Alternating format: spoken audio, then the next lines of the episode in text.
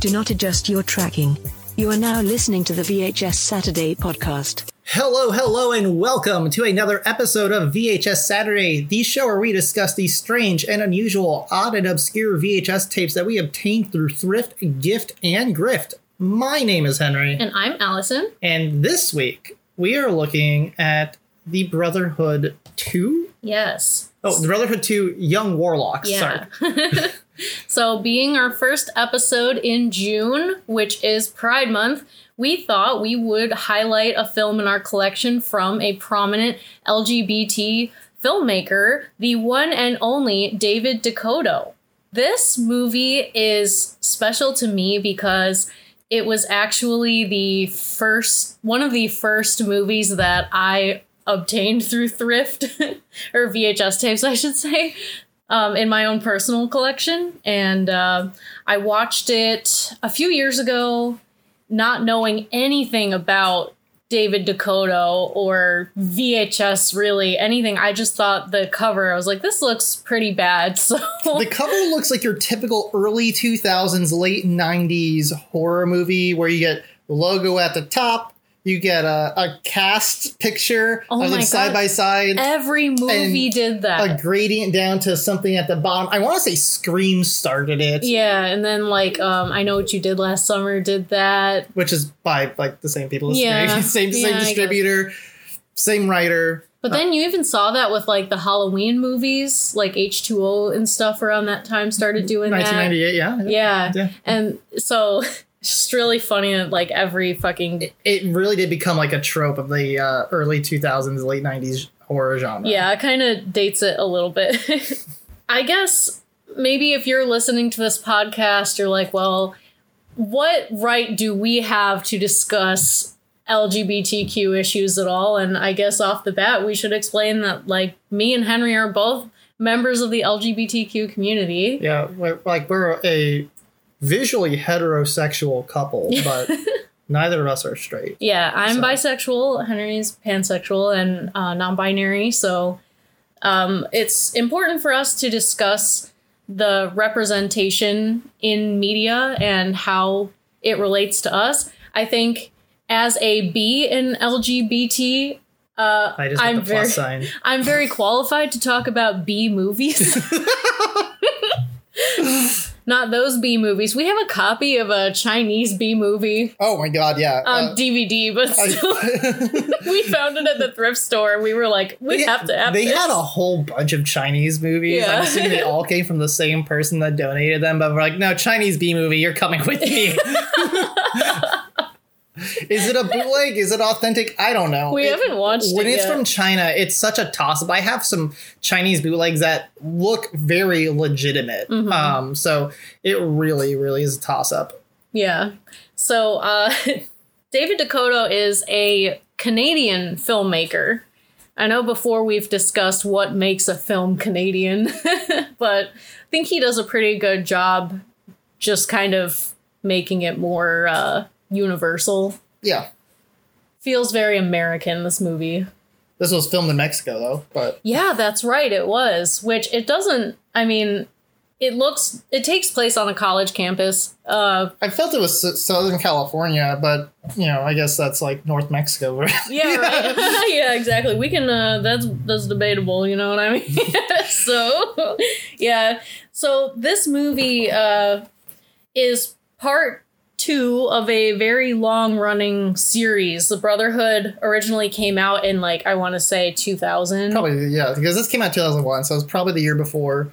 None of the movies have anything to do with each other. No, um, and that's just a common thing. And like, so David DeCoteau got his start working for Charles Band and um, Roger Corman. Roger Corman. So he's just always been a big B movie fan. And his whole shtick in the industry is that producers were able to come to him with money and just be like, hey, so here's the budget, here's the idea. We got four days, make us a movie. And he's like, bet. and they were not bad. This is actually a really good uh, contrast to last week's episode where somebody that did not have the talent required to meet their artistic vision and instead we got something that was pretty reprehensible to watch. Yeah, I think this is a really good juxtaposition comparing the works of David DeCoteau to, you know, Paul Peditto from Jane Doe last episode that we're working with similar budgets here. I mean, very low budget. Yeah. But the thing is is that David DeCoteau focuses more on making a movie that looks like a real movie. Yeah. Jane Doe was trying to go for something grand, like a big epic tale, but David DeCoteau was more like, "Hey, I ca- came up with this ridiculous idea for a, like a horror movie or something," and It's very much a movie. Um, and you know, it, he knows what he's doing. He knows Yeah. Mm-hmm. he's making a B movie. Um, he knows he has a B movie budget. He knows he's going to be working with B movie actors. He knows what he's at. yeah, And last week when we watched Jane Doe, it was somebody with a micro budget, not a small budget. He literally refers to it as a micro budget. Mm-hmm. Yeah. And he was trying to make high art. right, And unfortunately, he could did not meet that execution. And also, unfortunately, I don't think that story lends itself to high art.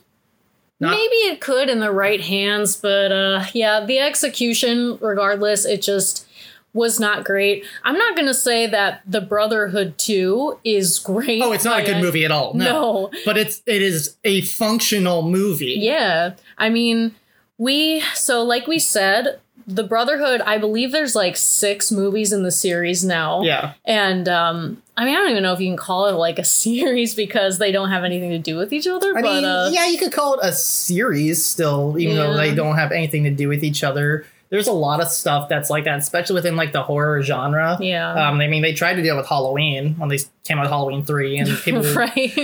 If you if you are not a horror fan, Halloween two, Michael Myers literally explodes at the end, and they said, "Well, Halloween three will make about something else that's Halloween thing. We're going to make this every year, and there's all sorts of shit you can do with Halloween besides murder people." right. And people were like, "Where's Michael Myers? I want my white face stabby dude." And it's like, the fuck.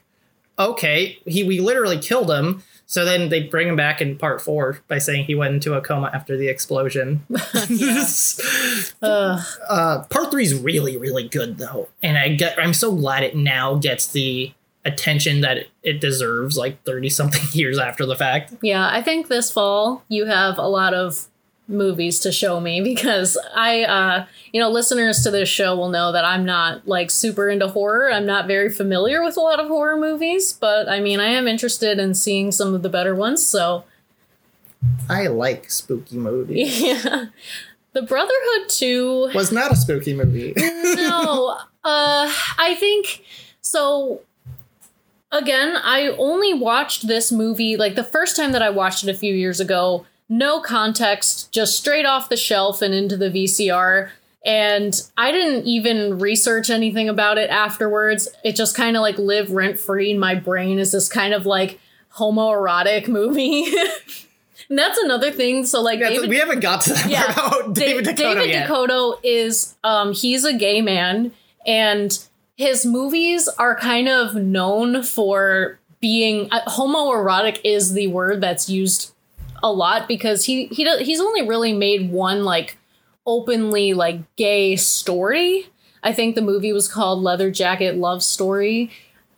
But most of the movies are kind of uh, like his more modern films are more wow, this was 20 years ago, so I, I don't even think you can consider this modern It- anymore. it's all it's it's gay subtext. Like there- there's you're not going to see dudes making out. You'll see them licking tears off each other's face for magic purposes. We'll get to that later. Yeah. But uh, there's nothing inherently homosexual about. Like there's a bunch of guys showering. But they all go to a, a academy together and they all went for a jog. Yeah. So they go to the locker room to shower in between all the dividers, as one would do. If you've been to a gym, this is normal fare. right.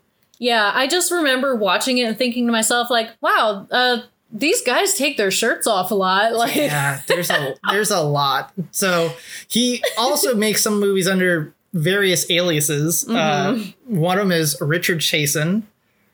Dick Chasen. Wow. and that was on one of the more overtly homosexual ones. That was a uh, Bigfoot versus DB Cooper. right. that one had just long, drawn out shots of like shirtless dudes walking around, and yeah, that one that one was way more intense than this one. This one feels actually kind of tame. You like you Yeah. would watch it and go, huh?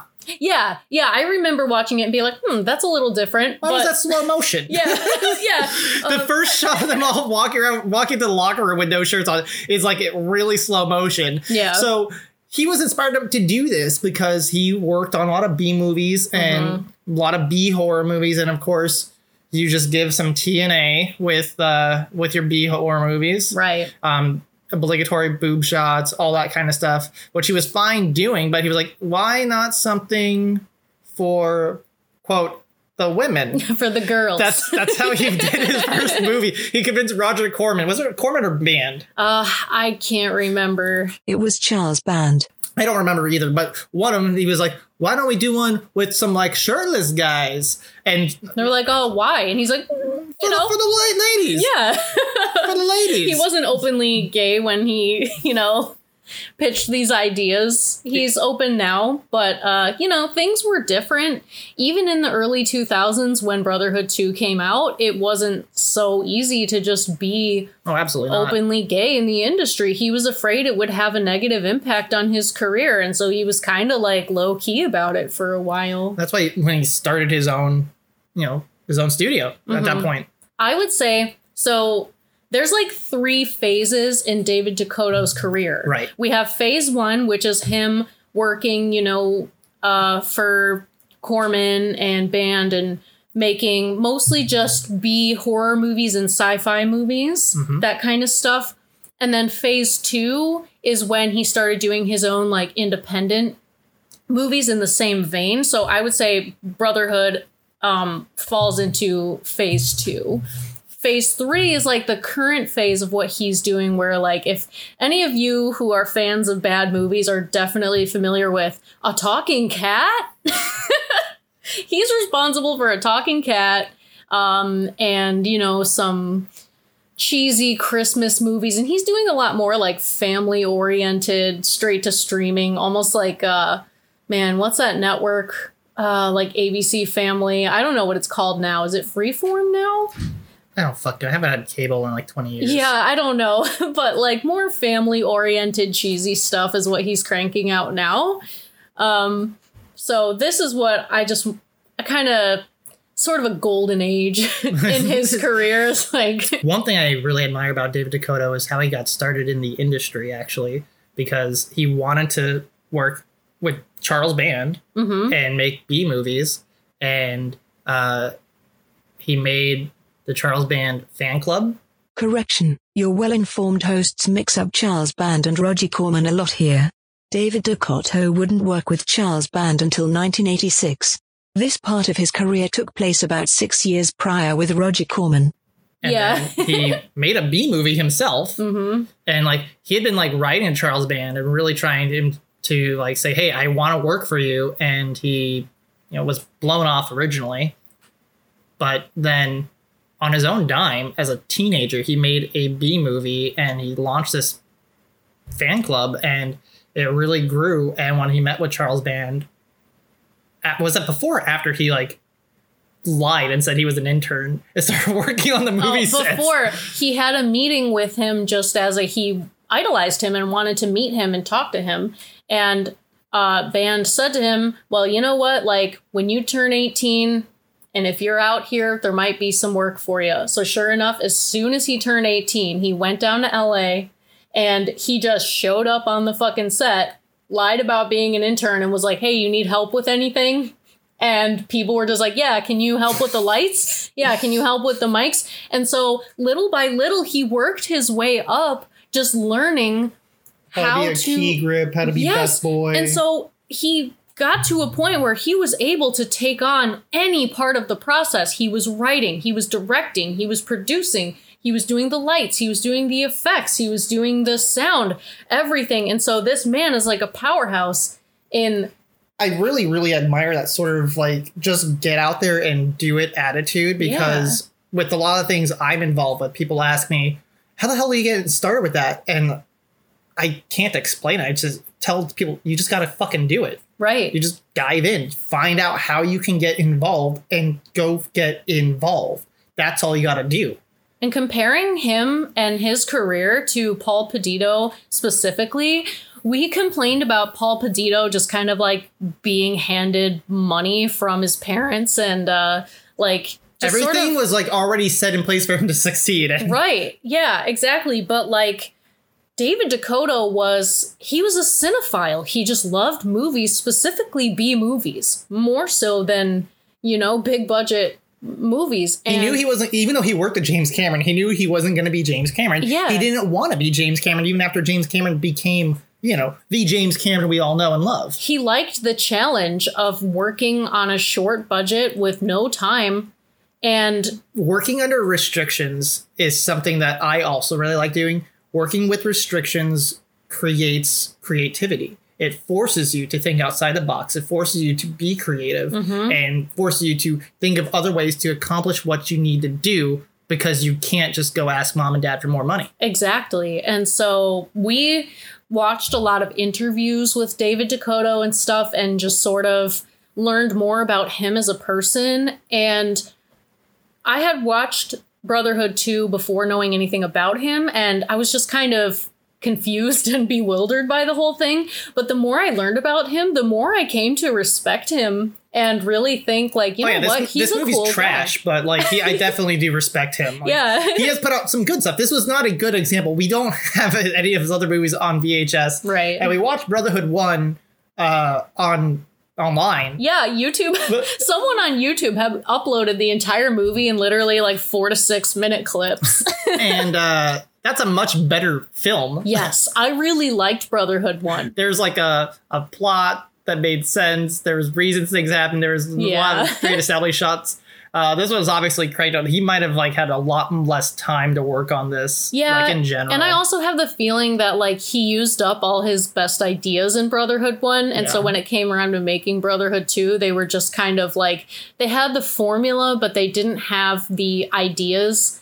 And so when we start discussing the plot, we'll kind of get more into that and it'll be fun to compare the two. But overall, yeah, um, Brotherhood 2 is not a great movie, but I think all things considered, like it looks pretty good. It looks like a normal movie. It doesn't Yeah. look like a it doesn't look like it's shot very poorly. right. It's it is filmed on film, Mhm. and some of his movies he only gets one take on them because they have a very limited amount of film, and it, you know, it's pretty good. Yeah. like he finds good actors to do what he needs to do. There's many times he's mentioned he's been very impressed with his like novice actors Mm-hmm. that they were able to you know deliver what he needed and i'm assuming that might be down to just rehearsal proper rehearsals Yeah. You know? And I mean, especially considering the fact that, like, in all of his movies, it will just be a cast of, like, young, ripped meathead type guys, you know, really muscular, super chiseled, good looking guys. probably and do more modeling than acting Exactly. And so when you're working with models, you know, uh, sometimes they're not the best actors. absolutely not I would say that like Brotherhood 2, the acting is pretty bad. I wasn't really stunned by anyone's no performance. it wasn't well i'm not going to say bad it's okay I think compared to Brotherhood 1, like I remember we watched them in the opposite order. We watched Brotherhood 2 first and then Brotherhood 1. And I was much more impressed with Brotherhood 1 in every aspect. Like I the could see- story was better, the acting was better, everything was better. i could see brotherhood 1 actually being in a theater and not direct to video Yeah. but uh Yes, you know. absolutely. All right, so I think that was a pretty good introduction. Let's get into the plot. Let's read off the back of the case so we can get an idea of what this movie is about. Break all Ten Commandments, and the power of darkness is yours. At an elite private academy, three outsiders are at the mercy of the rich crowd until a strange new student shows up. He promises them power beyond imagination, shares secrets out of this world, and offers them everything they ever wanted, if they're willing to pay the price. Each of them must join the ancient Brotherhood of Warlocks. Before they know it, their books are tossed aside and the bloodletting begins. Sex, money, revenge. The magic starts the minute you believe. So, first off, I want to acknowledge some of the stuff that was said in the movie we literally couldn't hear. Our VHS tape is a little bit degraded. Yeah. uh, I had my, i have a nice home theater, and we had it cranked way up, and I just got really annoyed because we were watching it late at night and I had to crank it up to hear the dialogue, and then the music would kick in, mm-hmm. or like somebody else would say something, and the audio mixing was all over the place. And I don't think it was the actual audio mixing of the movie itself, but the tape was degraded because there were some visual jumps and other stuff that was happening as well. Yeah, the quality of our tape was not very good. The, so uh, the I- joy of VHS. yeah. So I don't know if any of you guys have seen this movie before. Did you experience any bad audio mixing? Um, because ours was, yeah, it was kind of hard to hear what they were saying, but There's one scene. It's like, and the secret is like, oh, oh these, What- what is said it? secret. He said, and something, something, and then it just sounded like mumbling. Yeah. And I was like, I was like, uh, am I okay? I wish I knew what he said. yeah. So We, we had to piece together some of the plot. yeah, I managed to write down all of the main plot points, and you know what? There's really not that many. I, I kind of mentioned at the end of the movie how I felt like we sort of time traveled while watching it. That like your VCR shows like the duration, like how long you have remaining in the movie. And I remember looking at it once and it said there was maybe like an hour left. And then next time I looked, it was like eight minutes. And I was like, holy shit, like what happened? I think it's funny that we just said there's not a whole lot of the plot, but there's still more plot than what we had last week. Yes. Yeah, totally. Jane Doe was hard to talk about because it's just kind of like, yeah, they go on whimsical adventures and then shit hits the fan, but there's not much to really It's say it's- about it. They meet, they date, she do drug, They, they fight. fight. They move to Atlantic City. He learns craps. She gets a job for a day and dies. Yeah, and That's then, it. That's the whole movie. And then he does an awkward chicken dance on the highway. that happens at the beginning of the movie, the middle of the movie, and the end. That's our. Yeah. That's how we get our, our arcs. Did you notice that, like, I mean, while we're talking about this, uh, you, you posted the clip on our Instagram, and I was rewatching it, and like, do you notice how he's like doing the dance, and it's like daylight out, and then it cuts to him doing it again, and it's suddenly nighttime? Are we asking for continuity in a Paul Peditto movie? that I'm just like, were they like, is it is this demonstrating that he's been doing this like for hours? He's just been standing at this fucking like traffic island in New Jersey, like, just flapping his wings yeah, up no and one, down. no one called the cops. How much change did people give to him? I know what the fuck. How many sandwiches were handed to him? I don't know, man. I just oh, I hate that movie. Anyways, so Brotherhood 2, a movie that I did not hate. Yeah. I didn't love. It's I okay. mean, it's okay. It's I- a movie. I have to say that like after watching Brotherhood 1 and 2, I'm like I kind of want to watch the rest of them. I'm curious to see like where does this go? I want to see the like five and six. Those are like slashers. So Yeah. Every every one in the series is a different type of like horror movie. The first one was about. Vampires. The second one is about warlocks. And then it just keeps going. I forget what three, four, and- but I remember there was like two slashers. Yeah, the shtick is kind of like um, there's a group of people involved in some kind of like occult activity of some kind. We get a, a, an occult warning on the back of the box. yeah. For mature audiences, contains sexual situations and occult references, and that's also on the tape. Do you feel you're mature enough to handle this subject matter? Am I a bad enough dude to uh, look at this? Maybe. Yeah. So the movie starts in a classroom. Um. Yes. Yes, it does. Oh wait, wait, Um, wait! The movie starts with a voiceover from the main character, John, Yes. and he is talking about being an outcast and all. He's setting that all up with a with a narration as we get a lot of these shots of this campus Uh, it's a lively campus. They had a decent amount of extras, honestly, for Mhm. walking around the campus, making it look fairly alive. Um, off the bat, though, he was like speed running that dialogue. Oh my god, he was talking so fast. Like- we were like, slow down, dude. Like, because he's introducing all of the characters and like, I, I wonder if they had like filmed it, edited together, and he had like a paragraph, and he had to like time this paragraph read with the film, and he's just like, "Oh fuck, there's way too many words here to like get it in here." But like the worst part is he's like let's be honest, he's a bad actor and so he's reading this very like uh like high school presentation reading off of the paper. Yes. You know what I mean? Like he's not speaking in a way that's like easily understandable or like there's no cadence. It's just like this is Russell. He plays football. Like very you know, and It still annoyed me less than Calista Flockhart, Jane Doe. Oh my god. I in in Brotherhood 1, I like the way that they introduce the characters. They do it through like a way a good movie would where they sort of throw you into a world and then slowly introduce you to characters and kind of build upon that foundation so you're like okay this person is this person's roommate and they kind of get along but not really and then there's this frat and it's full of these guys and there's this frat full of these guys and you kind of like all right, it's easy to follow. But like Brotherhood 2, the way they introduce all the characters is like they're just showing them on campus going about their everyday activities and just kind of like, this is so and so, he does this. This is so and so, he does that. And it's all in a row. And you're just kind of like, whoa, I still haven't even figured out who the last guy is. And you're already like three people ahead. Right, so we got John, the main character. He's got two friends, and they are outcasts, and they are considered like ugly in this world of very attractive people. because they have greasy hair. So that makes them less One looks attractive. like uh, the main character looks like what is, not Owen Wilson. Who's the other guy? Luke Wilson. Luke Wilson.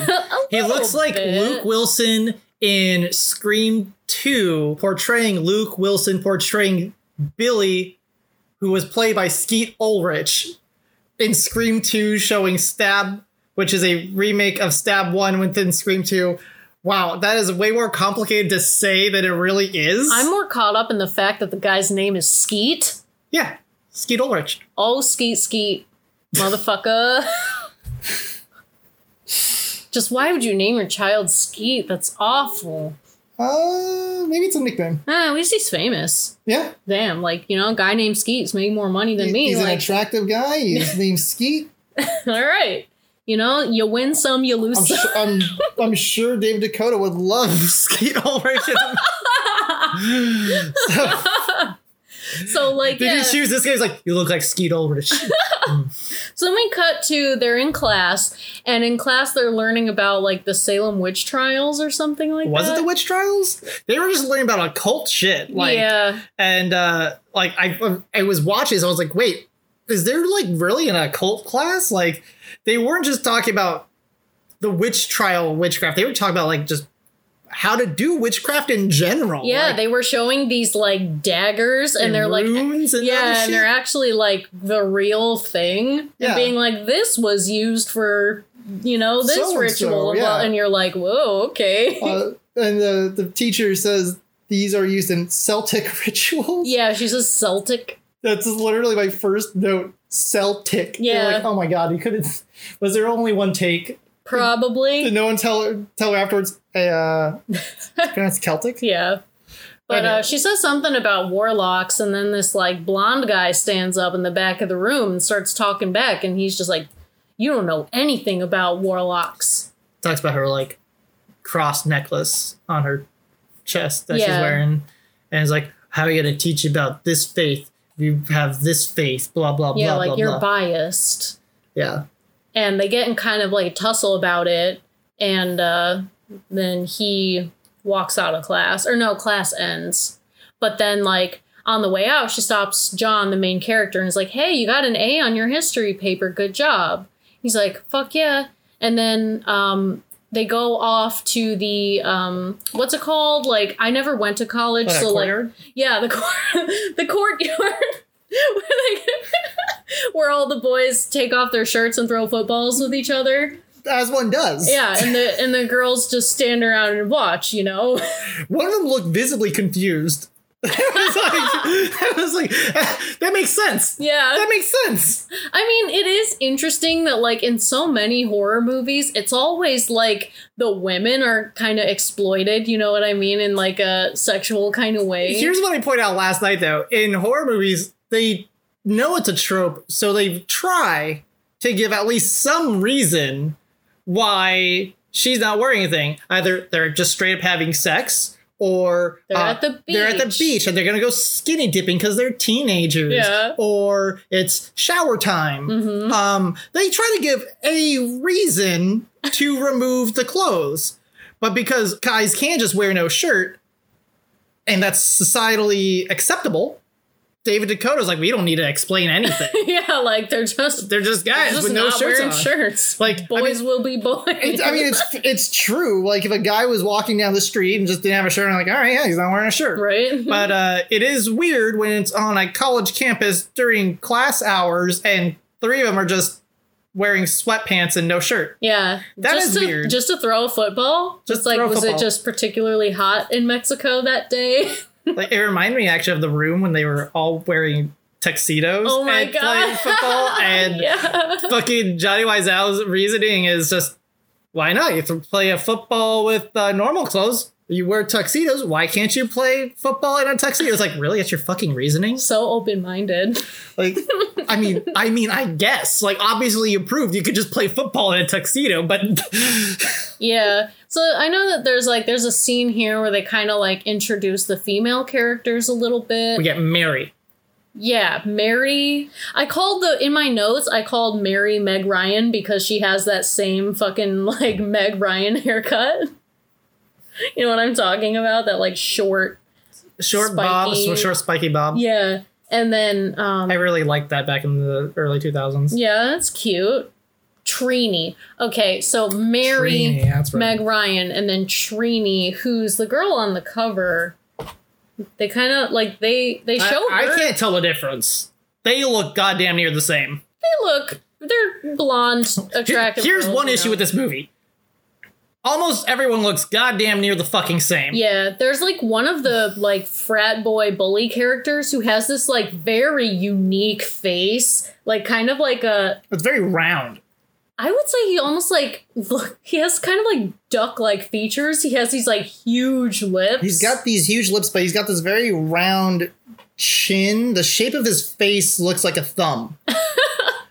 and he stood out to me the most. because he's a giant walking thumb Yeah. in the world of models. Right. But he's popular. Yeah. And Luke Wilson not, is not. I don't know if we should call him Luke Wilson because like the main um the blonde guy who's like the the warlock, his name is Luke in Oh. the movie, so that Alright, might get confusing. Skeet Ulrich. Skeet. Fucking Skeet. It was really hard for me to keep track of a lot of these names. Yeah, I know. Like his two friends are named like Mark and Matt or something. It's like A lot of the names are biblical, yes. as we find out. Mhm. No one's named Joshua. I thought that was a really obvious one to go for, but. And then there's just one guy named Russell. you know, like the the book of Russell. Everyone, open your books to Russell three sixteen. So I took very sparse notes. I was trying to actually like piece together this movie as I watched it. So it was Mm-hmm. hard for me to take notes as I'm like, what the fuck did he just say? yeah, I find that like whenever we watch movies, it's like one of us is watching it just purely from like the I'm watching it visually, and then there's one of us who's like taking notes of everything that's happening tends in the happen, plot. yeah. yeah. And so I think it was like last episode you kept track of the plot, and I just like watched the movie. And To be then, fair, there wasn't a whole lot to keep track of. Yeah, and then week. this movie, because like I found that like for Jane Doe, I started taking notes, but then I got so carried away with the bullshit that I stopped, and I was just like watching it and analyzing it. Yeah, I don't. I I remember didn't I didn't take a lot of notes besides the stuff that was annoying me. Yeah, and then this movie, I was like, okay, I'm just gonna like. So I have something to follow. I'm gonna every time there's a significant story beat, I'm gonna write it down. So we meet Meg Ryan, we meet Trini, and uh, is that also when you meet the bullies, yeah, the well, popular guys? yeah, we get introduced to them that they're in like a frat and they're rich. We we got Duck Lips and like his two friends, right? Duck Lips, Russell, and whatever the main guy's name was. Luke. No, Luke wasn't a bully. He was Oh, like oh, oh! When you said main guy, I thought he was thinking about the main antagonist, the main bully. the main bully. I don't remember his name either. He's No. like main bully guy. Like they all had brown hair. uh, Yeah, right. there's no minorities in this entire movie. No, brown haired white boys, That's rich what- frat, Yeah. same body So- type. You know. I mean, we do this with movies all the time. We just uh, explain their like role, and that becomes their name. yeah. So it's with this movie, we kind of have to because they barely say the names. They say it like once or Yeah, twice. and even the times they did say them, like the audio quality on our tape was so bad that we're like, "Wait, what? What's Yeah. his name?" So, so we meet the uh, the bullies. We meet Meg Ryan and Trini, and we meet John's two friends. right. Um, that establishes all the main characters that we really will be dealing with. Yeah. So Um, we see um Luke we see Skeet running through the woods, shirtless, of course. Another thing that I noticed watching the other Brotherhood movie is that they all seem to just open with the main character running through shirtless, like through a park or the woods. I kind of think that's a David DeCoteau thing because that's also how um, Bigfoot versus DB Cooper starts. Really? Yeah. He just likes shirtless guys running. I mean, if you can get away with it without having to give a reason, like that's that's why Yeah. someone would not wear a shirt. It's hot. They're running. You sweat. It makes sense. like you don't. It's a good way to show one character going from point A to point B. when it gets weird is when there's like three of them all running together. Yeah. Because that's what hey, happens bro, next." you want to go run Yeah. shirtless in the woods? They, they just meet up and they're like, "Want to go run with us? We're all gonna go for a run." And then they go run, and then they're like, "Time to go shower." Hot boy summer. Right? So like they're all It was out. the, it was the, it was the bullies though, right? Yeah, the bullies were out for a jog, and then Skeet was out for a jog, and they kind of like ran into each other. and they convinced him to come with yeah, because they're gonna go like they're both jogging and they're like, "We're gonna go shower. You gonna come with?" And he's like, they kind of right. like peer pressure him into it. That like he's "Come a get naked with us." Yeah, he's a little hesitant at first because like they're dicks, you know. they're dicks, and why he wants to see my dick Yeah, like why do you want to hang out with me? I'm in the shower? outcast. it's you know? it's Yeah. it's really weird when you think about it. I don't. I would not go with three people that bully me and they want to take me to the shower. Yeah, so they're just like, "Come on, you you come in, you come in, we're gonna go shower." And he's like, "Uh, yeah, I sure. guess." Yeah. I guess. I guess. I, I guess my workout's done. So they jog all the way into the locker room, And the locker room shot is slow motion, of course, and then we get slow motion of them like undressing hmm all the way. taking off their jock straps and everything. We don't really see a whole lot. That's No. what David DeCoteau like. He does show full frontal nudity in some of his movies. Apparently, I haven't seen any of those, but um, this Gen- one's pretty tame. Generally, it's really just subtext, and that's Yeah. how come when you watch them, you're like, "Huh." Yeah, but it's not enough to be like on the nose. Another thing we didn't mention is that David DeCoteau actually like used to do porno movies like on the side, not starring in them, but you know behind the scenes when he was working with um, Charles Band and stuff. People in the crew would like come up to him and be like, "Hey, we need someone to help like with the fucking lighting on this adult film this weekend. Can you come help?" And he was just like, "Yeah, okay." Money's money. Yeah, so you can definitely see a lot of that carrying over into his work. Like the music in Brotherhood 2 is like straight up VHS porn music. One of the songs, though, I was like, okay, I would actually listen to this. Yeah, I was like bobbing my head. I was like, yeah, all I think it was the same one. I was like, okay, yeah, this is uh, kind of synth wavy. But um, I will say, if you have been listening to us for a long time, back to our first episode, ESP, this is less porn than ESP is. Yeah, yeah. it's much more softcore. ESP was like implied pornography.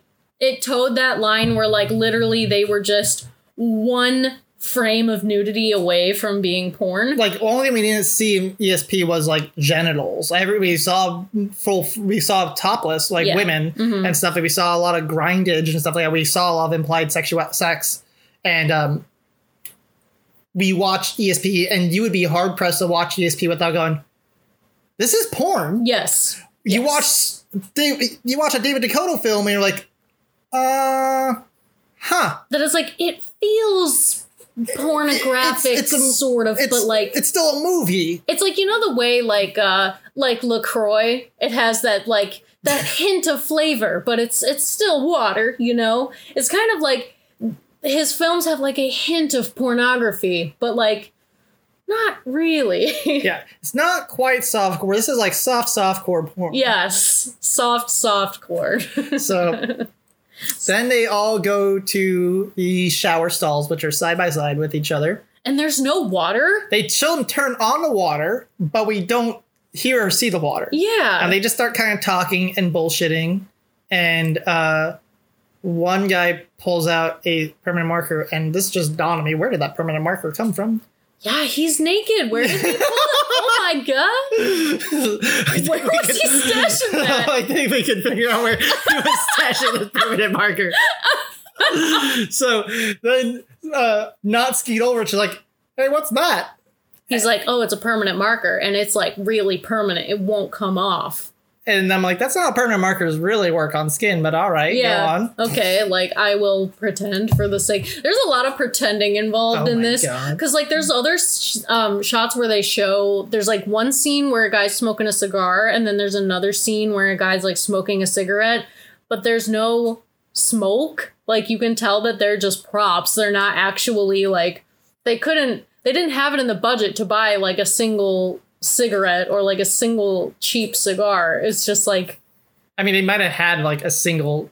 but Yeah. you're not allowed to light it because we need to use it for the next Yeah, we got. movie. yeah, we got multiple takes. so it's like implied smoking, implied showering, but Yeah. you know, maybe like the the water was too loud. That's what I'm thinking. Like the, the water would have just been like really shitty to like film it because it's a real shower. They didn't do a set. They filmed this on location. So Yeah. Mm-hmm. you got this big echoey fucking locker room and you have that shower. That would have been a pain in the ass to try to fucking uh, record in. Yeah. So I get it. I'll give it a pass. But then they kind of grapple him. And yeah, like, the other two bullies like grab his arms, and then the main bully with the markers like, I'm gonna write. a, a, a note for a message for Mary.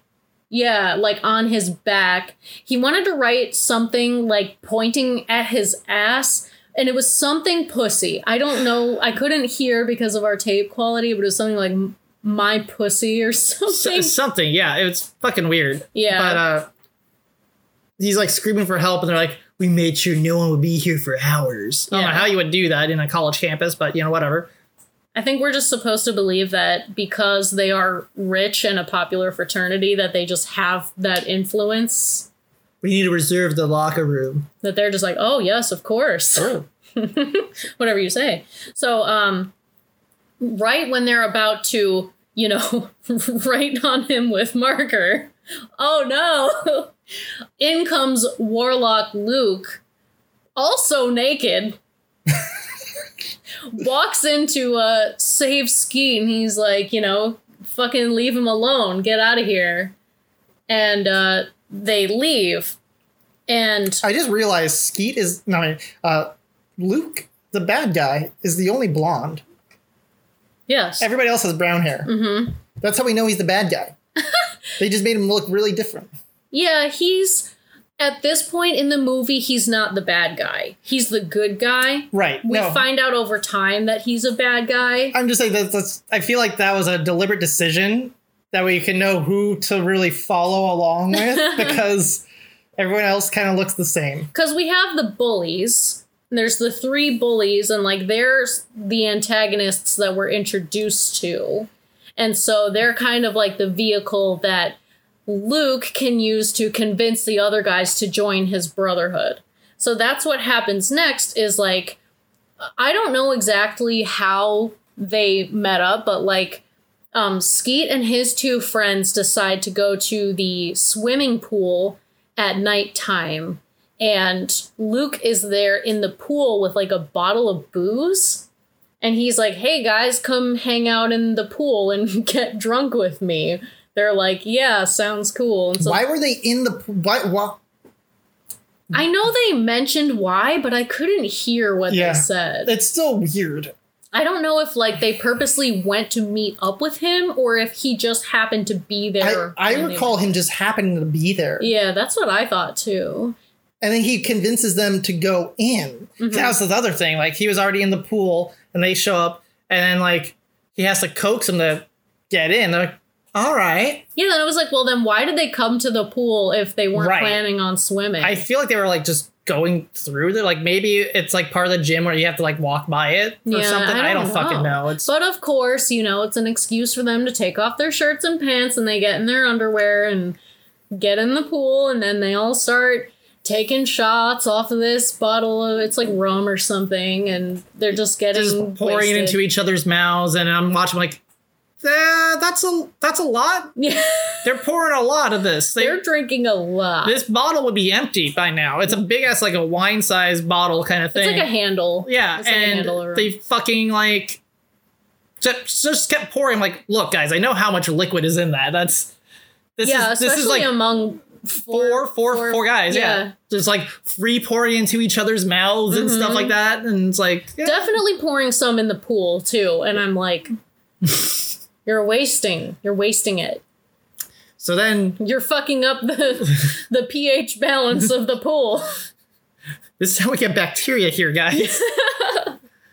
And so then, you know, they're all drunk in the pool, and then after a while, they're all just like standing really, really close to each other. And this is when Luke decides he's gonna tell them about like the covenant. the powers. He's like, I have special powers, and I can give you powers too if you just like take part in these rituals with me. Join my covenant, be part of my brotherhood. Yeah. And the first step is to lick my tears. Yeah. Why, like, where the tear? He's not crying. Was yeah. Why, is he like? I I was so confused. I'm like, what? First of all, if this is the first step to lick tears, why are y'all in the pool? Because I don't know what's a teardrop and what's a water drop. Yeah, they just look like water droplets from being in the pool. And uh, why are you crying, bro? Why are you crying, man? Alcohol is a depressant. Okay? What's what's wrong, Luke? You want to talk about? and so like, um, I think it's more of just like a he wants them to. lick his face? Well, yes, but yes, but also no, no, no. David DeCoteau wants them to lick his face, but Luke wants them to like sample his power. That it's like if you taste my tears, you get a little taste of what I feel, like the power that I have. And because, you know, they like lick the tears off his face and then they're just like, whoa, I feel it, you know?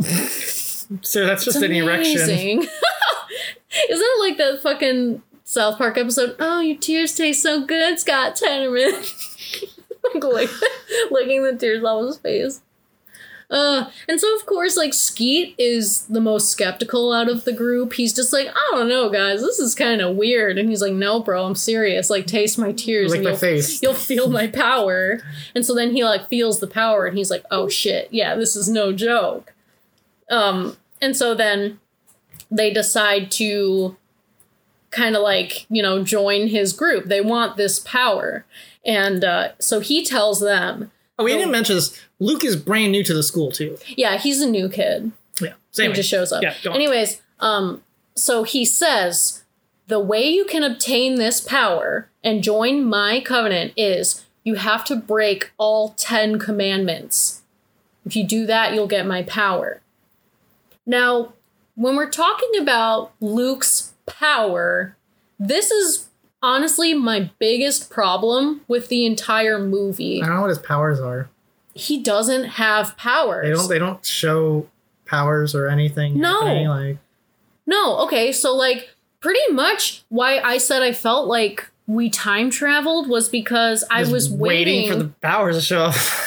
I th- think about like the craft. We've all seen the craft. this is the craft, but with boys. yeah, exactly. And so in the craft, you see an evolution of their power. You see them kind of like start off with real simple, like light as a feather, stiff as a board type stuff. And then they move into like putting hexes on people. And like you can actually see that they're gaining powers and they're like working towards becoming more powerful.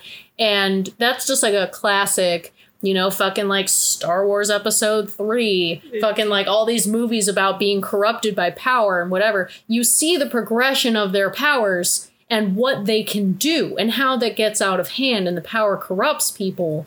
But the majority of this movie shows them taking steps to obtain power. I mean, they, they we get something at the end, but it's not really a power. I just actually because we mentioned that's craft, I just thought of another connection to Skeet Ulrich. So, the craft was Neve Campbell's first theatrical film, Hmm. and then uh, like the next year she was in Scream with Skeet Oh, Ulrich. Okay. Yeah. And now we get this this craft knockoff with knockoff Skeet Ulrich as a Yeah. main character. David DeCoteau is very open about the fact that the movies that he makes are ripoffs of more popular movies. That's fine. You know, as I actually enjoy a lot of ripoffs because it's just more of the same what I want. sure. you know, I like vanilla bean ice cream. Give me French vanilla. That's fine. That's you know, that's how it should go. For sure. And sometimes they like a lot of like uh Charles Band movies, yeah, they're lower budget, but they're good enough that I'm like, yeah, I enjoyed that. Same thing with like Roger Corman movies. Mm-hmm. Anyway, So like like I said, the next uh phase of this movie is them like a, almost like a montage of them breaking these commandments to get powers. And this We- goes on for a long we, time. we see them like in the room first though, right? And he just like shows them like uh he brings out the coffin. They have the candles and he's got that rug that looks like it's from Blackcraft Cult. yeah, there's like whenever they do their like rituals, they're sitting on this rug, with like a pentagram and it's just like it's a nice looking rug. And they do these rituals not always in his room. Sometimes they're in other places. I'm like did he just bring that rug with him? Yeah, like at the end of the movie, they're in the pool. yeah like the, pool rug room, is there. And Like, they're just sitting on the rug, like in the pool. there's the rug with all the kids. Like did, did he bring that? Set the candles up and light them like all right now we're gonna really have the showdown. Like, so they're in the room in his dormitory with the Blackcraft Cult rug and he's got the candles. He brings out this little tiny coffin and he brings out this statue of man that is uh also chiseled just as chiseled they are but um chiseled out of stone. So Oh, oh, literally chisel, not yeah not just like ripped. he's like it, he is ripped he is chiseled in multiple ways Don't get me wrong. he's a chiseled man chiseled out of stone so that's like a, a like stone cold fox, if you will. they, that's the worshiping the false idol, right? That's like a Yeah, so- Yeah. yeah. Is that That's that's, the the first first, thing that they do? Some of these are really funny and stupid. Like one of the commandments that they show breaking that I thought was really funny is like, "Thou shalt respect thy mother and father," or whatever it is. And so he literally is like standing on top of the roof with a, a picture frame of his mom and dad, and he just like drops it off the roof and it breaks. the mom looks like a man in that picture. We And had a little bit of an argument. I was like, I was like, wait, does he have gay parents?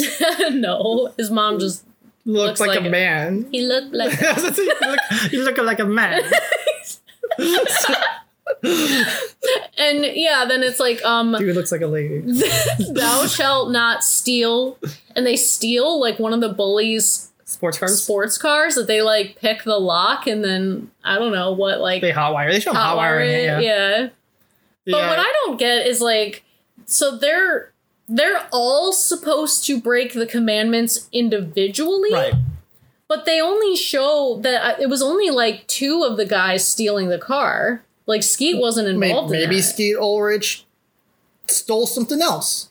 Yeah, we didn't know. see all of it. We just saw everyone doing their own, you know. It's kind of like uh, when you watch any kind of montage, you assume other things are happening between these. Yeah, I guess. And so they show this whole montage, and it goes on for a really long time of all of the things that they do, ramping up, of course, to "Thou shalt not kill." Right, Where they have the, final uh, step. These special knives. Yes, and they have this séance. There's like a really awkward sex scene too, where it shows Mary's best friend and Luke uh, hanging out, and they're all kind of hanging out together, all all this whole gang, and uh, he gives her some wine. She takes like a sip, like quite literally, like A sip, and she's wasted. White girl wasted. like uh, talk about lightweight. yeah, it's like uh I think was this supposed to be them being like Adultery. don't yeah, don't lie with your neighbor's wife or whatever. Yeah, whatever. Like I don't know all the Ten Commandments, like, but like it's. It reminds me last week when we were like, I don't think Paul knows how drugs work. and then I remember we made it onto the podcast where we, I mentioned it when we were just watching the movie. I was like, you know, movies don't know how fucking alcohol works. It shows them like Yeah. going shot for shot. And all of a sudden, when someone just passes out, like Mhm. alcohol works instantly.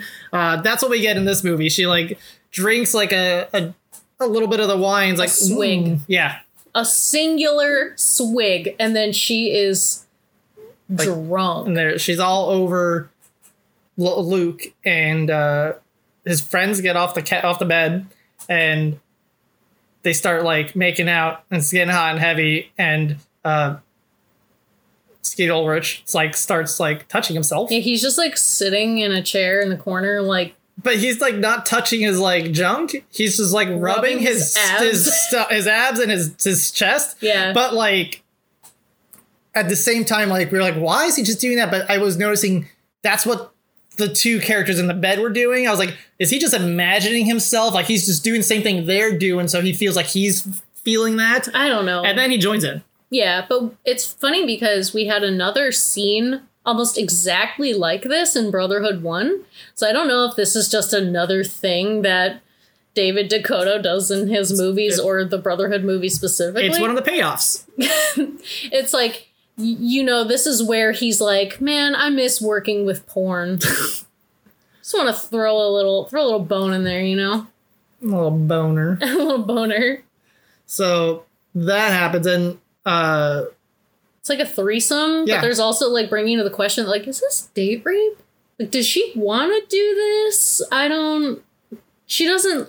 In Brotherhood 1, the girl that they have like this blood sucking threesome with, she is very adamant because like the main character was like, I don't know about this. And she's like, no, no, no, I want to do it. I like this. She like explicitly states she wants to. But like, Trini does not explicitly say like yes i would like to do it's this hard to say because like, is she drunk or horny? yeah Because like we could also infer from this that she took a swig and that was like just a confidence drink, you know, yeah like a magic cur- potion like, or something Or, oh, sure. That I mean, that makes it questionable. That's so that's that makes it date rape again. But this this is like like was she already into Luke? Mm. Because she was there partying with them, Yeah. right? So she was there hanging out. She already kind of seemed like she was into him. So he offers her the alcohol. She's like liquid courage, and she drinks, you know, some alcohol to get herself ready. They didn't have to.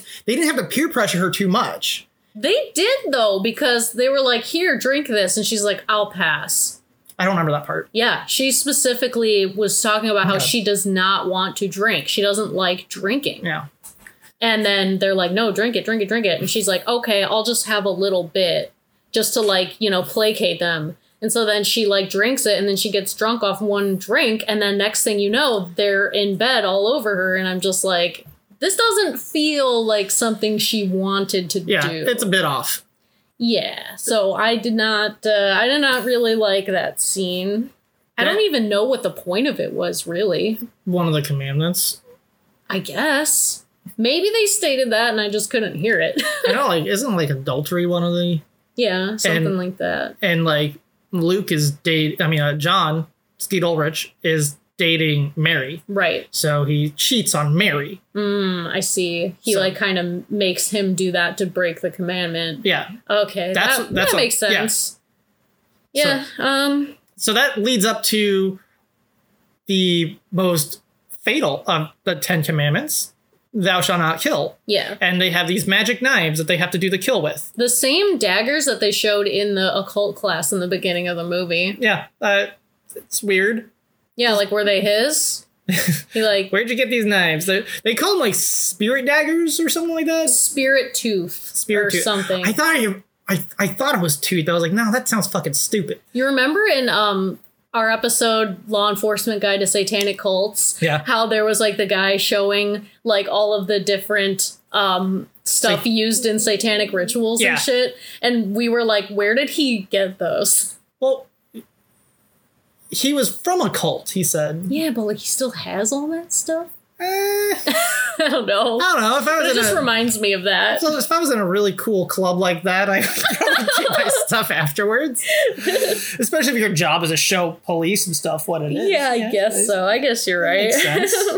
but uh yeah, so they have this ritual where they decide they have to kind of like announce who they're going to kill. That they sort of make a vow like they go through the yearbook and they tear out the pictures of the people they're going to kill and then they like put it into the candle and then they light the dagger they put the dagger in the candle and then they say some kind of like Oh, we didn't mention every single time they're on the Blackcraft cult rug, um, they're almost naked. yeah they're definitely just in their underwear Every single time. You can't do magic with uh, with clothes, apparently. We are just four guys and we're having a good time. having a good time.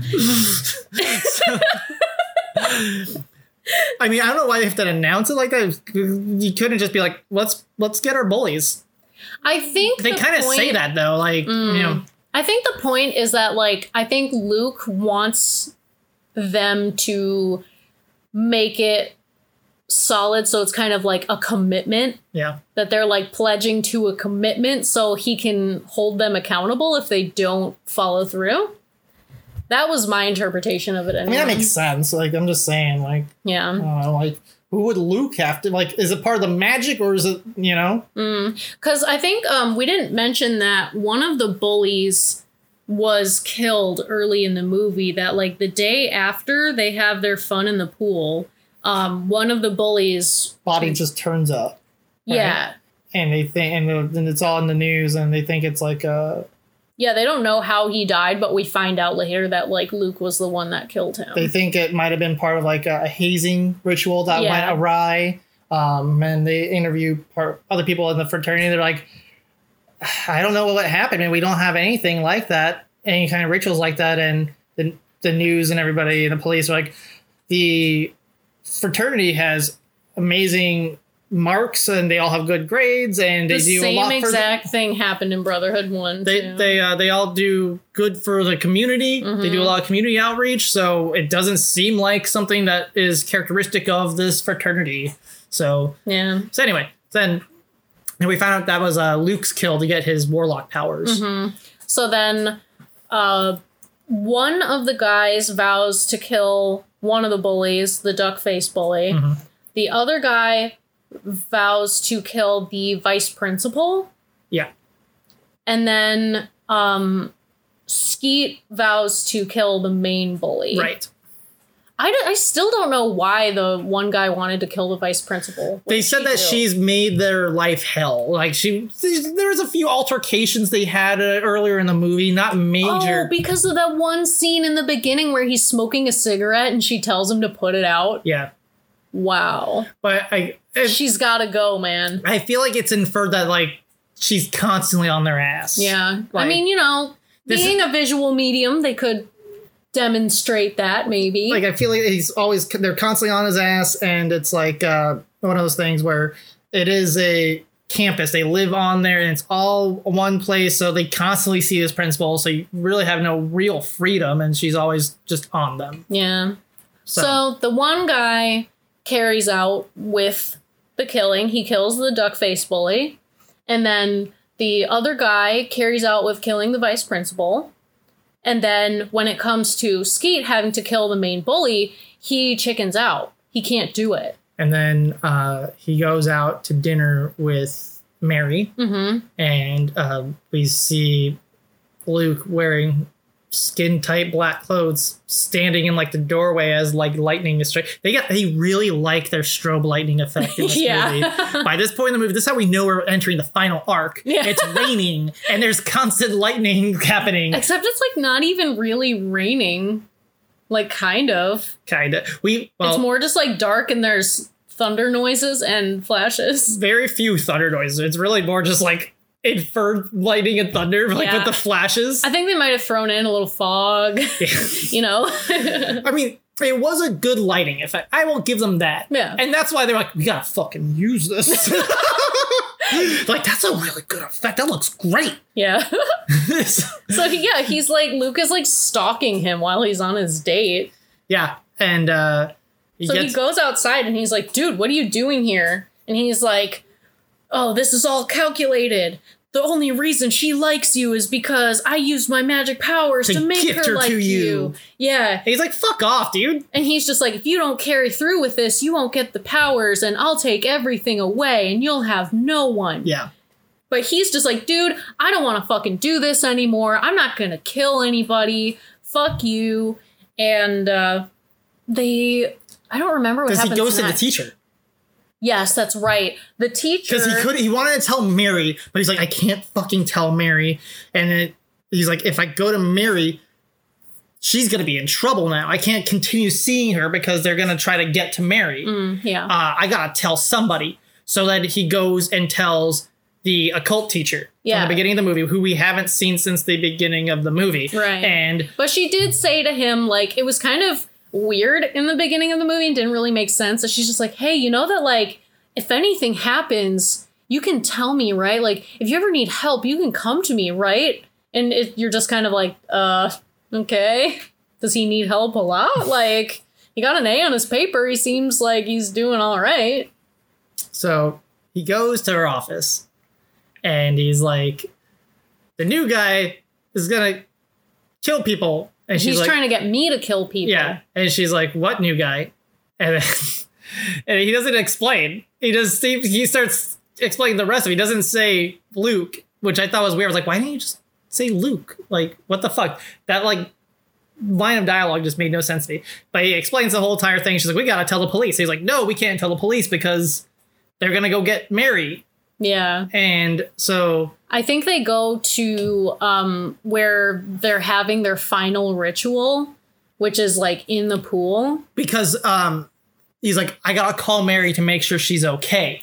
Yeah. And then they already had got Mary. yes. They and they tell him to come to the pool. And uh, he's Mm-hmm. They like, have the rug set up and ready to go. it's like, we just lit the candles. You need to get to the pool. yeah, you gotta get down here, man.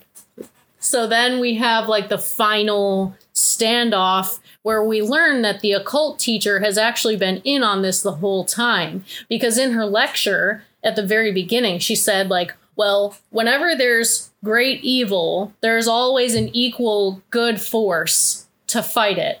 And so we find out that she is the good force that has been sent to stop him. So so when they get there, they find out that's where they he also sees the body of the principal. Where you just see her feet laying and her torso's like off screen. Yeah. I think the the actress was probably gone off the set by that point.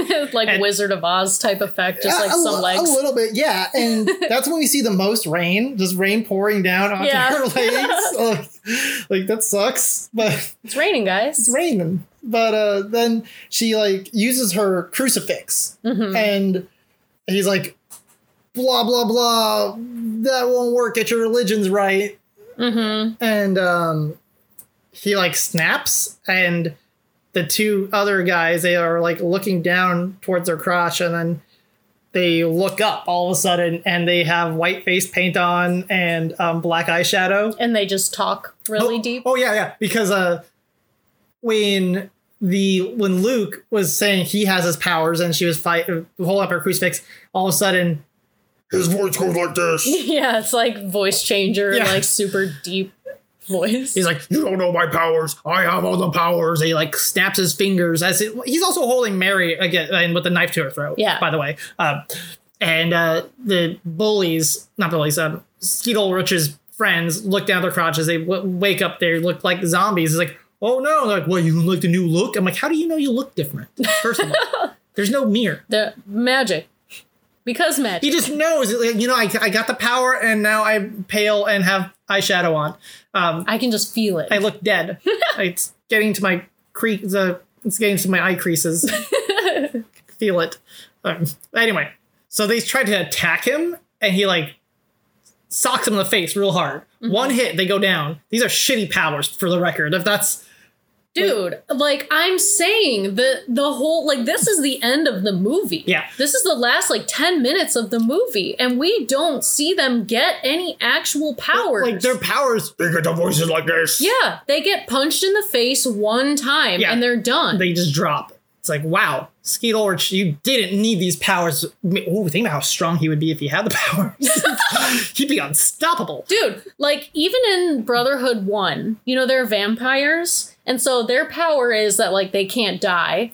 You have kind of like an Alison's birthday situation Oh, where they transfer like the souls. yeah, he has to the whole point is he has to transfer his body or his soul into a new body to keep living for another 100 years.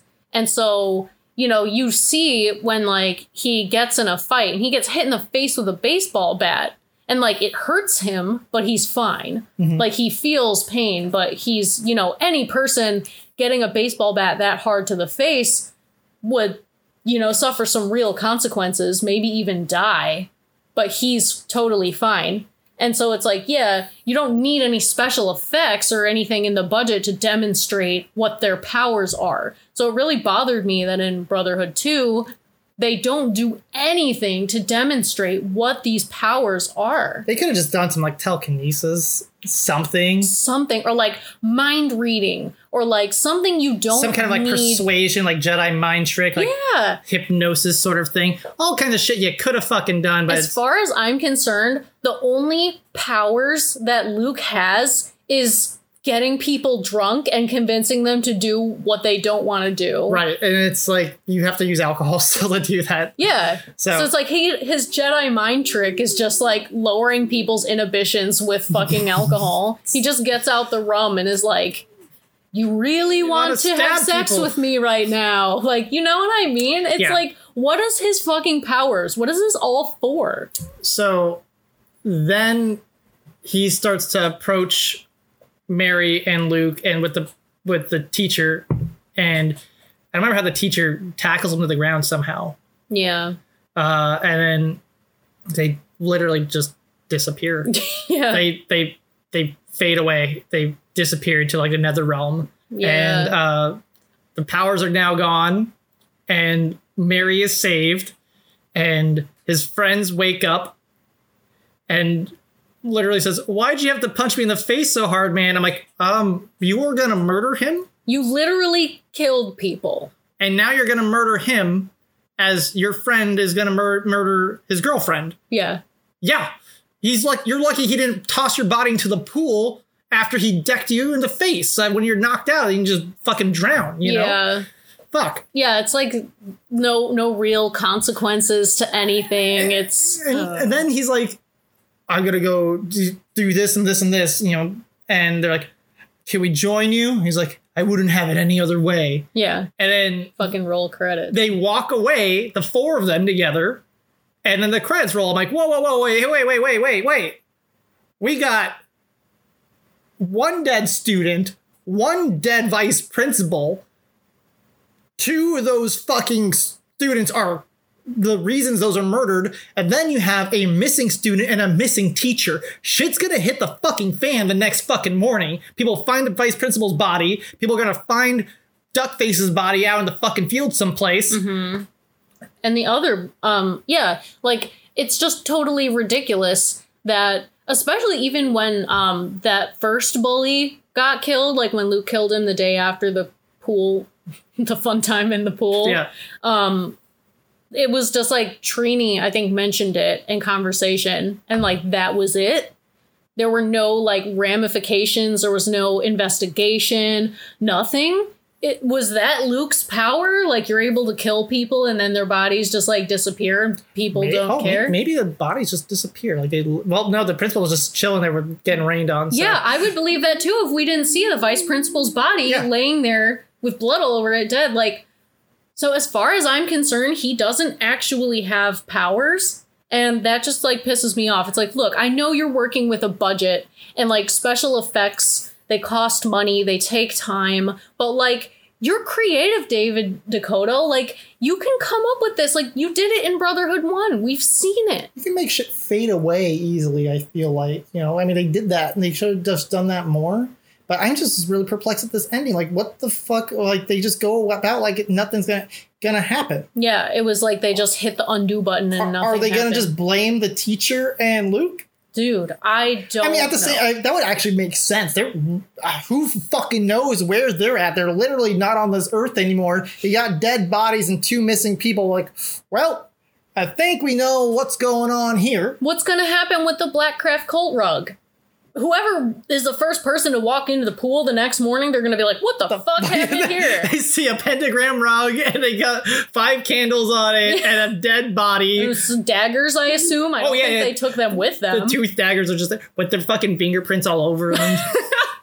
dude. They're I- fucked. Yeah, I maybe we have to watch the Brotherhood three to find out. Isn't the Brotherhood 3 about something totally different? Yes, I'm, I'm being, I'm know, just it's- joking. but yeah, I I do want to watch Brotherhood three now. I want to see like did they did it did the series continue to get worse and degrade in quality, or did they recognize their mistakes and then come back from it? I really want to know. I want to find out. Oh, you know what we didn't mention is during the montage after they start their powers, you could tell they're all cool and bad now because they're wearing sunglasses. Oh yeah, I was gonna say like I wrote in my notes like take a shot every time there's a slow mo scene of them just walking. Walking like they're badasses Yeah, with sunglasses, sunglasses but they're still wearing their school uniforms and shit. Yeah. Um, and uh, every time they showed it close, but I was like looking real close, I was like, ah, can I see the camera? Yeah, you can kind of see like camera crew in the sunglasses. But they framed all the shots very smart with doing that by all these shots with the sunglasses where going to be a close up. It's all in crowded outdoor areas. Yeah. So when you see the cameraman, you can just assume, oh, that's just somebody else because you see, oh, like oh, is that just someone standing there? yeah, so because you see other people standing there off on the side, you see people walk around. Smart. Yeah. I'll give them that. yeah, and definitely the fact that it's on VHS helps their case for sure. If we watch this on like Blu-ray, maybe, Maybe not. Yeah. maybe not. You can actually see a scene now in um, the original Matrix. If you watch it on the Blu-ray, you can see like the camera lens in a bag that was in in a reflection. really? They had it. They hid it in a bag and they covered it with, like a tie and some clothes and stuff. Um, and on DVD, you can't really make it out, but if you watch it on Blu-ray, yeah, you Dang. can. But uh, and maybe only on the 4K Blu-ray, which has terrible color correction. oh, where- I heard about yeah, that. Yeah, it's not even like green anymore. It's like what the fuck? It's like that's the whole that's the whole point. It's like the guy in charge was just like, man, why the fuck is it green? I dude, I think that's really what happened because like maybe they didn't give him notes, like hey, everything's supposed to be green when they're in the Matrix. They're like, hey, just color correct this movie, and he's, he's, like, what like, the fuck? Everything's goddamn fucking green. I got. he just like lowers the green. he's just like done. he's just he's watching. He's like, why the fuck? Oh my god, this is so much work. fucking assholes. I know. Like, this movie looks like shit. I can't believe it won awards. What the fuck. This is the best source they had. The film degrade. Some like Zoomer who's never seen The Matrix. I mean, His first job, he's just like, first job in color correction, fixing the Matrix for the 4K release. Makes me sad. It's one of my favorite films, and I would like to get the 4K Blu-ray. about. uh, I'm assuming they're going to do another revision of it. yeah, That happens all the time with movies that get re-released, though. Like They uh, just fuck it up. they fuck it up sometimes. Like the first Blu-ray release of um, the Fifth Element was actually just the DVD upscaled. Oh, Yeah, so people were pissed. Um, but that's how come I've bought RoboCop like four times Oh yeah. because every time it's like we've did another film scan. It's better now. I'm like, all right, all right. You give me twenty five dollars again. I like that movie a lot. yeah. But yeah, so uh, that's the Brotherhood two. Did you? Would you recommend this movie? it's okay.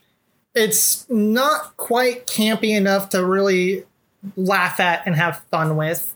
It's not quite good where you're watching it and really enjoying it.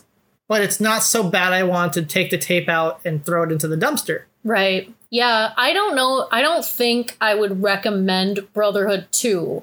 However, I would recommend Brotherhood 1. Yeah. I would say that, like, if you're into that kind of thing, watch Brotherhood 1. And if you like it and you want to see where it goes, maybe continue watching. You like B movies and you like just ridiculous schlock horror and maybe a little, you know, you like seeing guys Shirtless with their dudes, shirts yeah. off. Like, this is the movie for you. You like shirtless dudes, like, yeah, absolutely. If you if that's all you need, yeah, you will get some enjoyment out of this. I mean, here's my thing about like the whole entire like trope of like getting some TNA or shirtless dudes in your movies. We live in the internet age now. I could just hit Control T. I could just pull the thing out of my phone, pull my phone in my pocket, and just type shirtless dudes into Google. Mm-hmm. I can just get as many shirtless dudes or women as I want. Right?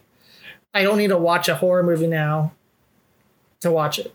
And like as a teenager, yeah, I had to. Like it was like, oh, Right. nudity, fuck yeah. Yeah, that's something that um, VHS, we talked about this in a previous episode, I think, where like, because porn wasn't as accessible as it is now, you had a lot of these scenes where, like, yeah, in this movie, there's just this really drawn out, like, kind of threesome, and you're like, watching it now, you're like, this feels very like gratuitous and unnecessary. Why does this scene go on for so long? That it's like, yeah, people actually had movies where like they would put these scenes in and then people would actually like keep note of when these scenes were in their tapes and they would fast Yeah. forward to that specific part and like jerk off. Because if you're a teenager, you don't have access to porn at the rate that you, we do now. Because you can't buy porno tapes or magazines if you're under 18. But you can go to the video store. They'll rent you, uh, you know, a horror movie which has a long sex scene in there, Yep. and it's like cool.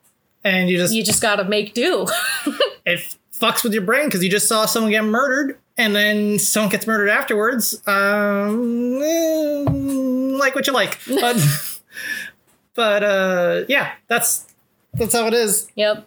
So uh, yeah, that kind of is something you don't see so much in movies anymore. They kind of cut down on that because it's just not necessary. Directors used to just throw bones to people and being like, "Hey, I know what you're going through. Here you go." Like it's just really implied now. yeah. and like that even started in like the late 90s i want to say because like if we look at like you know a good example going back to scream has the sex scene there Mhm. but uh we don't see anything we see the implication we see a behind shot of neve campbell removing her shirt Yeah. and then we cut to another scene something else that's happening in the other part of the plot and then we get cut to them putting their clothes back on and that's what we mostly see now in see a of in, like like i know what they're doing Yeah, it's like we don't have to show this, you know. yeah So, yeah. unless uh, they're just like a raunchy comedy like i'm sure they're still cranking up american pie movies Oh my god, I've I sincerely hope not. As someone who was a band geek at the time and yes, I was a flute player for 9 years. I went to marching band every summer. How many times people would make stupid fucking American Pie jokes to me, and so I hate those movies with a passion. I mean at least now we have memes because back then that's what we had to do we just had to we said this before back then you just repeated quotes to each other Yeah, those were your memes. It was just like, uh, you know, anchorman quotes and don't touch my drum set, whatever. Like, vote for pedro vote for Pedro. I sincerely, sincerely hope that American Pie is not still going, but I wouldn't be surprised if it wasn't. Though the last film in the main American Pie franchise was American Reunion in 2012, there has since been a recent addition to the American Pie Presents spin-off series called Girls Rules in 2020. A fifth installment to the main franchise has been rumored to begin filming soon but luckily has not been confirmed. So yeah, I would say David DeCoteau, I respect him. I do get some entertainment out of his work. After learning what I've learned researching this episode, I can confidently say that I will be watching more of his films Yeah. and I support him as a creator. I enjoy David DeCoteau films. A lot of his work I have seen and enjoyed. If you want some of this schlocky, shirtless dude TNA, I would say skip Brotherhood 2 and watch Bigfoot versus DB Cooper. Yeah, I think that just like get a lot of the more of that. we just so happened to get a one of his less good movies on VHS, which is unfortunate, but there were plenty other good ones out there. I mean, so DB Cooper isn't a good movie, but it's just a lot of just shirtless dudes, but way long, drawn out shots. yeah, So if that's what you want out of your movie with minimal plot, yeah, that's the one. That's the one Go that I think it. is the most overt. yeah. Because Brotherhood One is like you know it's vampires. Vampires are sexy. Warlocks aren't really sexy, but you know the vampires. I feel like they they explained all of like any questions you would have about the inner workings of that universe and their powers and whatever. Like they do a good job explaining it. They even have an excuse for why all the guys are really attractive. Oh yeah, So it's like. Yeah, I respect that. I, I like Brotherhood one because like if you're jumping bodies and you know and you want someone who is strong and, and, young, good and- yeah. yeah, Like if I was transferring my soul into somebody to live in until I get old, yeah, yeah, I would choose a exactly young, attractive, strong person. for sure. So it makes sense. Like Brotherhood two, nothing, none of it adds up. I, I I wouldn't think it was so bad if they weren't supposed to be like the outcasts. yeah. It's like it was like you're the ugly kids in the school. Whoa, Yeah. whoa, hey. And the main actor was just not a good actor at all. He's does not carry the role. So I don't know. I don't think it was a very good movie, but I do want to watch more, and I certainly will watch more. yeah, I agree. I think that does just about do it for this episode, though. Yeah, thank you so much for listening. Be sure to follow us on Facebook, Instagram, and Twitter. Subscribe on YouTube, Spotify, Apple Podcasts, wherever you listen to podcasts. Visit our website, vhsaturday.com. Join our mailing list to subscribe to all updates VHS Saturday. We have stickers merch available. If you want to get one, send us a DM on any of our social media platforms. And we will see you next week. But until then, remember Be kind, rewind. rewind. Música